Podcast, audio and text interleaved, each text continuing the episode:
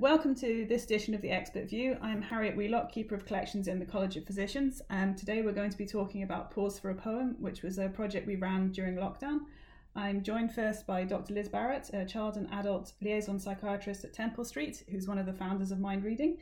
Nice to see you again, Liz. Um, perhaps you could start off by telling everyone um, what it is that you do and where the idea behind Mindreading came from. Harry, thanks so much for having me, and I'm always delighted to talk about um, these lovely narrative and medicine projects. I'm a child and adolescent liaison psychiatrist. Sometimes people call that a psychological medicine specialist. So I suppose primarily I specialise in children who have medical conditions and mental health difficulties relating to that or complicating that. So, for example, if you have a long term medical condition uh, and you also have depression or anxiety, you might be less inclined to say take medication or you might experience uh, symptoms in, in a different way. So, COVID has been a really good, COVID 19 has been a good example of that. It's had a real impact on children with long term medical conditions, perhaps in a, in a slightly different way to, to um, everybody else or to the general population. Been interested in that overlap between physical health and mental health and how we experience illness.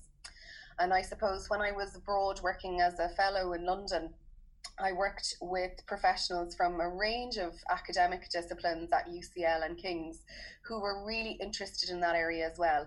And I realized we were all interested in different facets of the same problems, you know, the experience of illness and what that was like.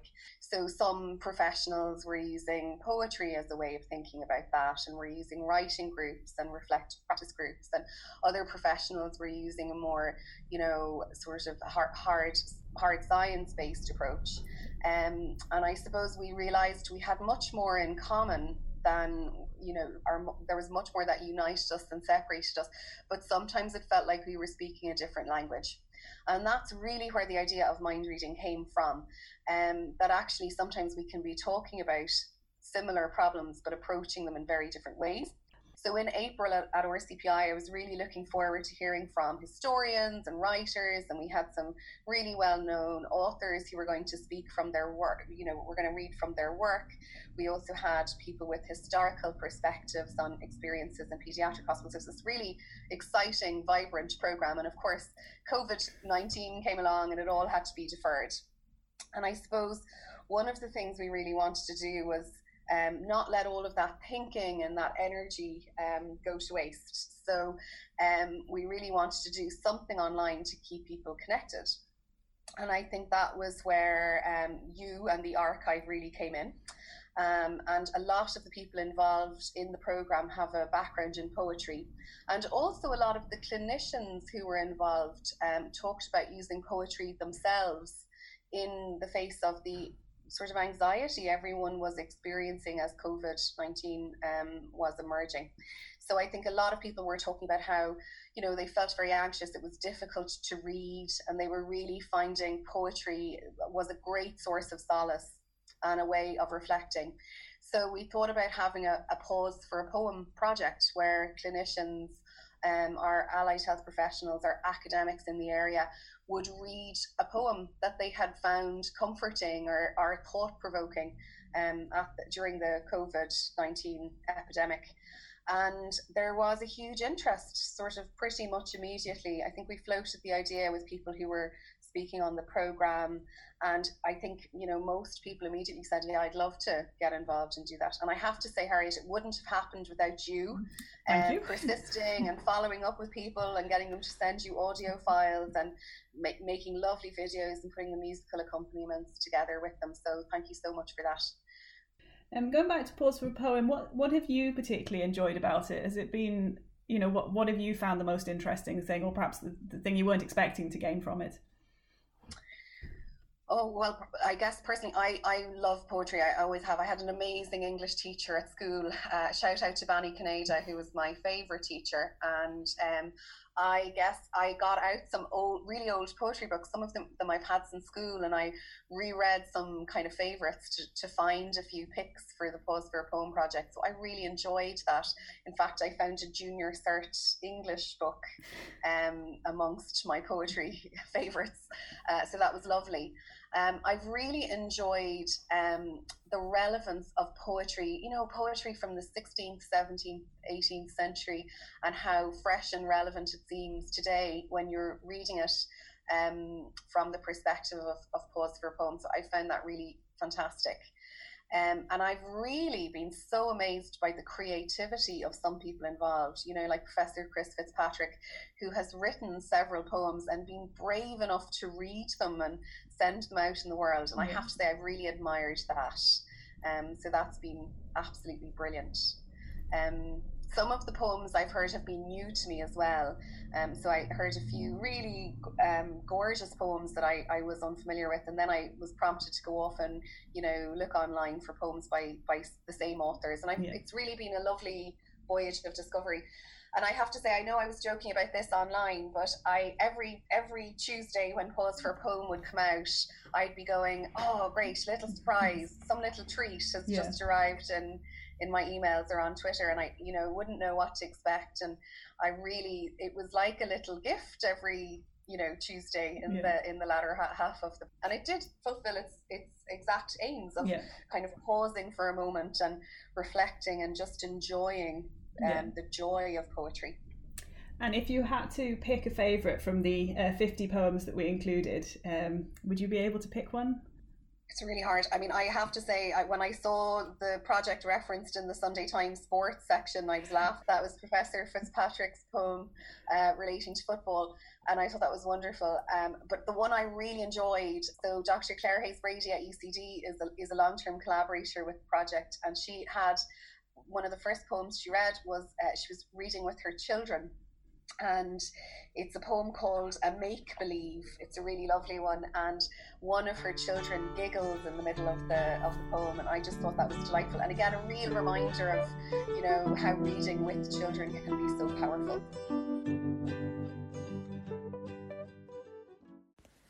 This is from A Make Believe by George MacDonald. I will think as thinks the rabbit. Let the wind chafe in the trees overhead. We are quite safe in our dark yellow bed. Let the rain pour, it never can bore a hole in our roof, it is waterproof. So is the cloak we always carry, we furry folk in sandhole or quarry. It is perfect bliss to lie in a nest so soft as this, all warmly dressed. No one to flurry you, no one to hurry you, no one to scurry you. Hold plenty to creep in, all day to sleep in, all night to roam in, grey dawn to run home in, and all the days and nights to come after, all the tomorrows for hind legs and laughter.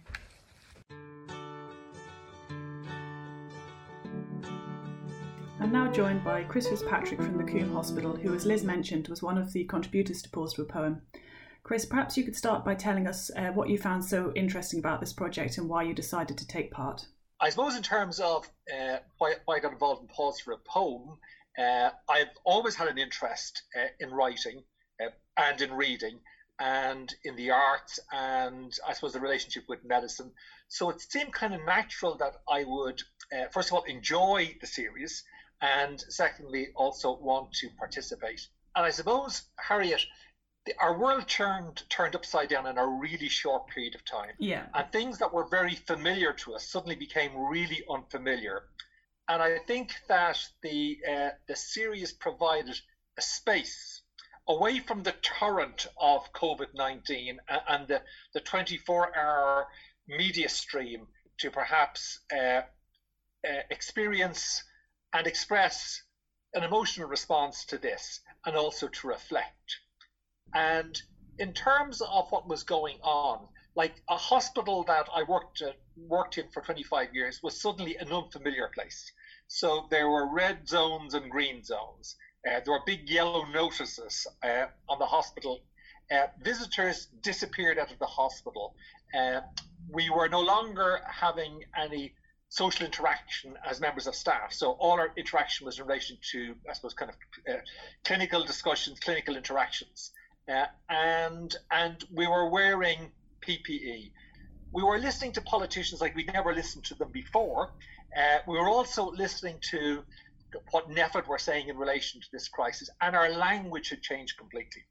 So I think that there was, under all of these circumstances, maybe there was a reason why some of us felt it was important to express our response and also to look for some space and quiet time in Pause for Poem. Yeah. That we were, uh, work was really busy, so this only occupied a very, very tiny proportion of of what we were doing.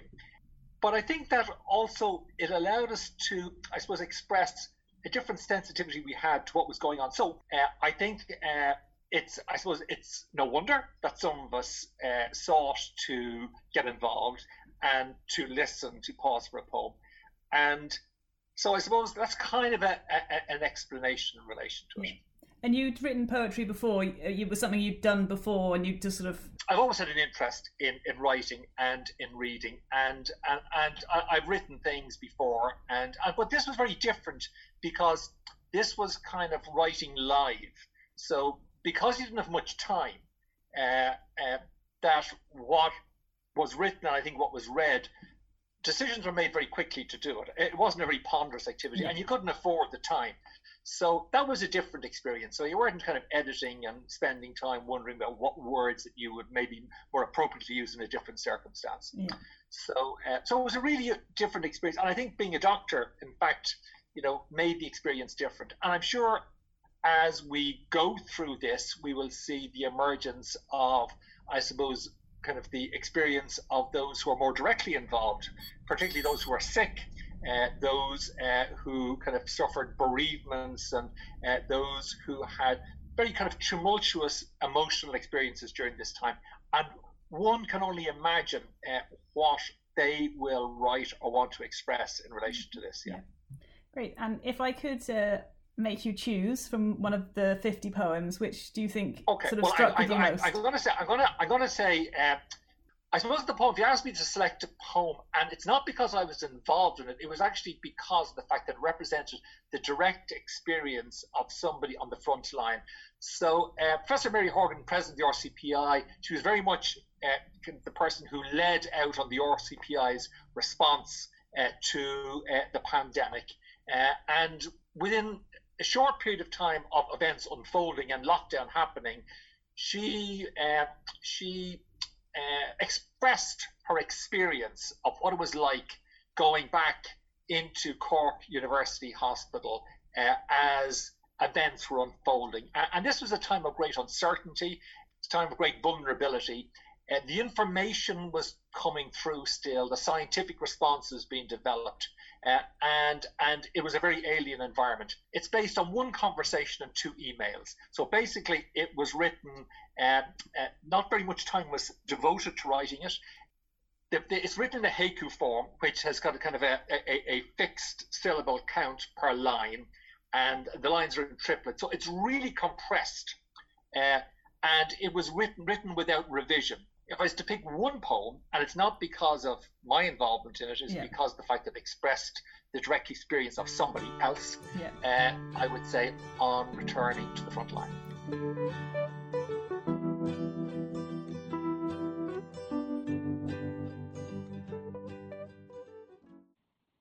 So, on returning to the front line, first day I'm at home in these trenches. Welcome back, comrades, say through mass.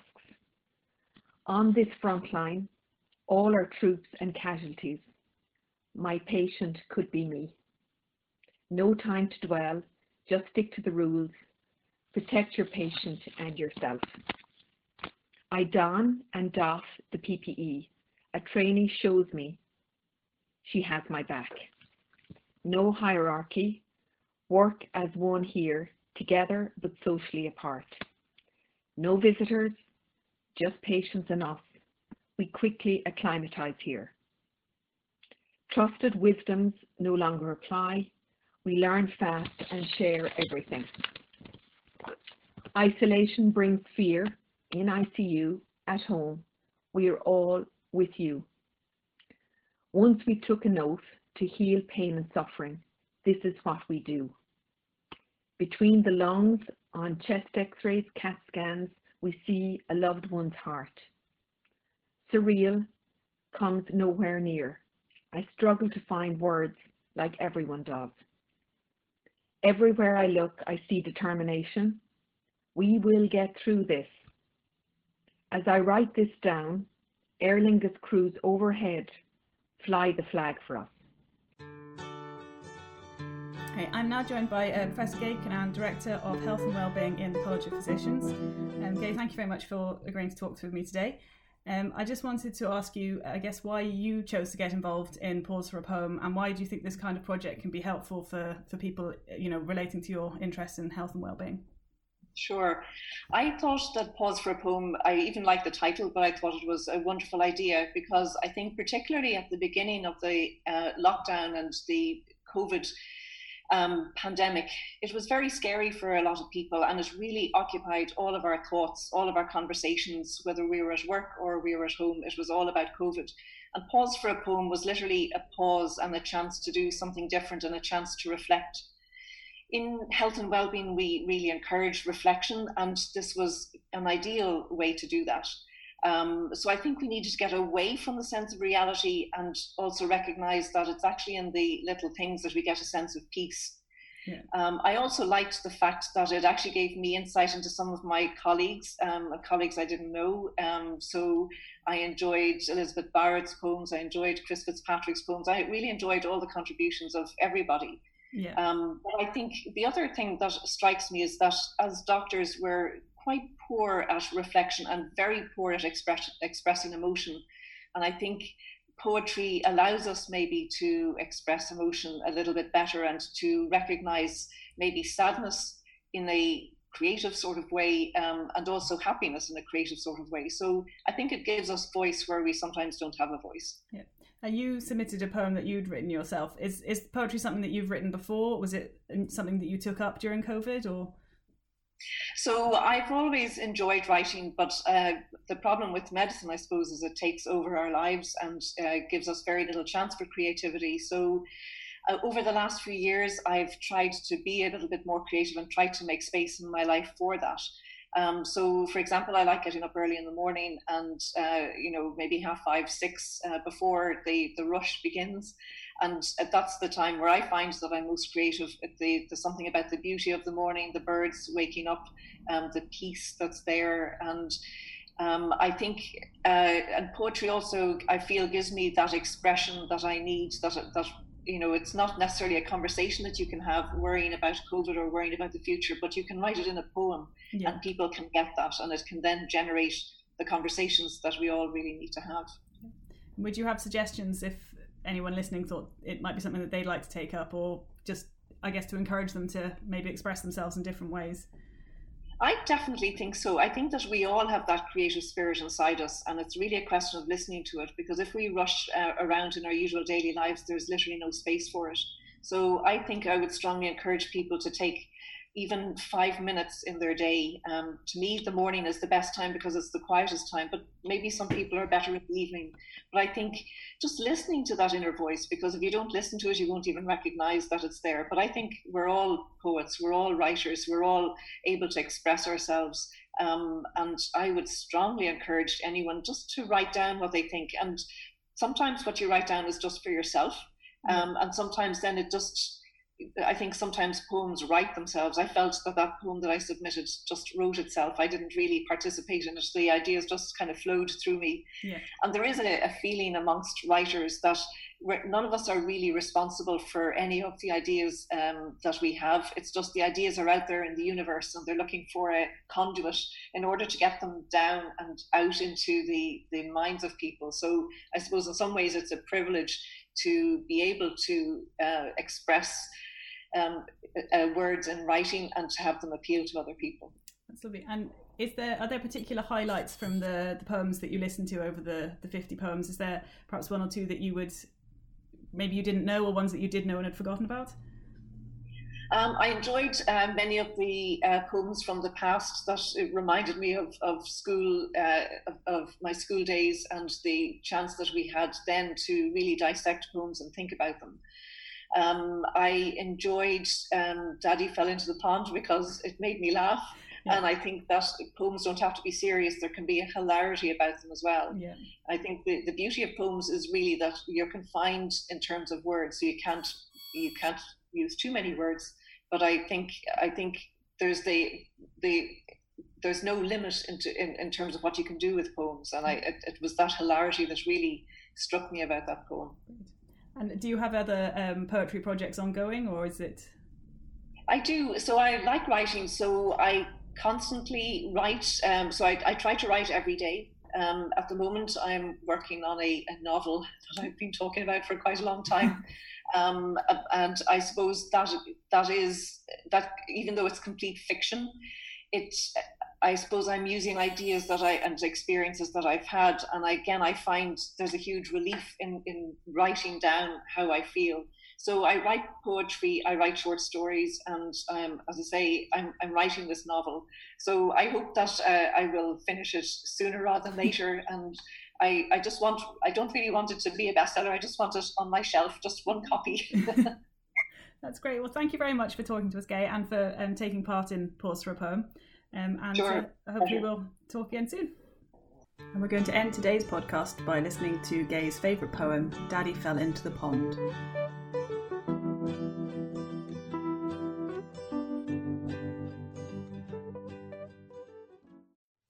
Daddy Fell into the Pond by Alfred Noyes.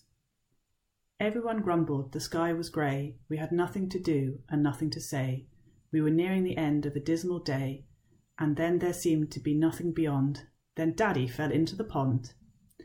And everyone's face grew merry and bright, and Timothy danced for sheer delight. Give me the camera, quick, oh quick, he's crawling out of the duckweed, click. Then the gardener suddenly slap, slapped his knees and doubled up, shaking silently, and the ducks all quacked as if they were daft, and it sounded as if the old drake laughed. Oh, there wasn't a thing that didn't respond when Daddy fell into the pond.